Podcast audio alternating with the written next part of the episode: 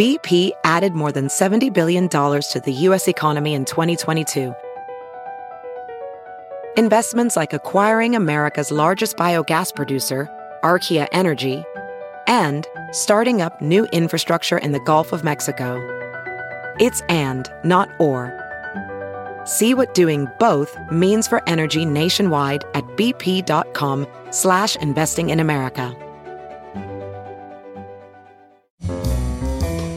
This is Merriam-Webster's Word of the Day podcast for June 20th.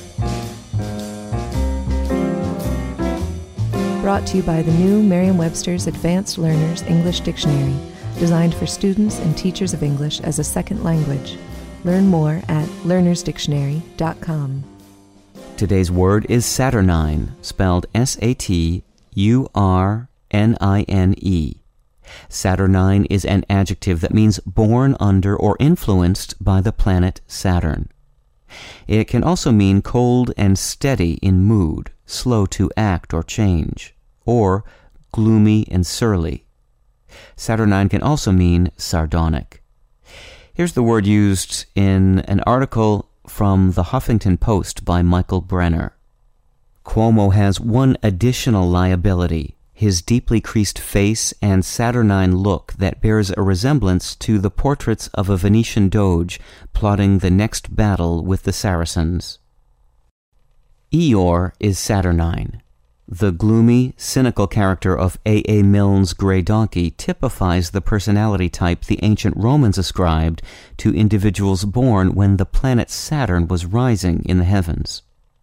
Both the name of the planet and today's featured adjective derive from the name of the Roman god of agriculture, who was often depicted as a bent old man with a stern, sluggish, and sullen nature.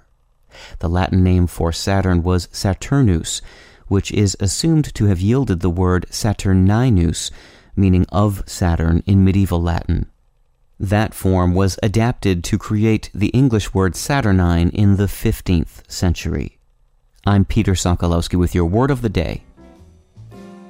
Visit the all new learnersdictionary.com, the ultimate online home for teachers and learners of English. A free online dictionary, audio pronunciations, custom study lists, and interactive exercises are available now at learnersdictionary.com.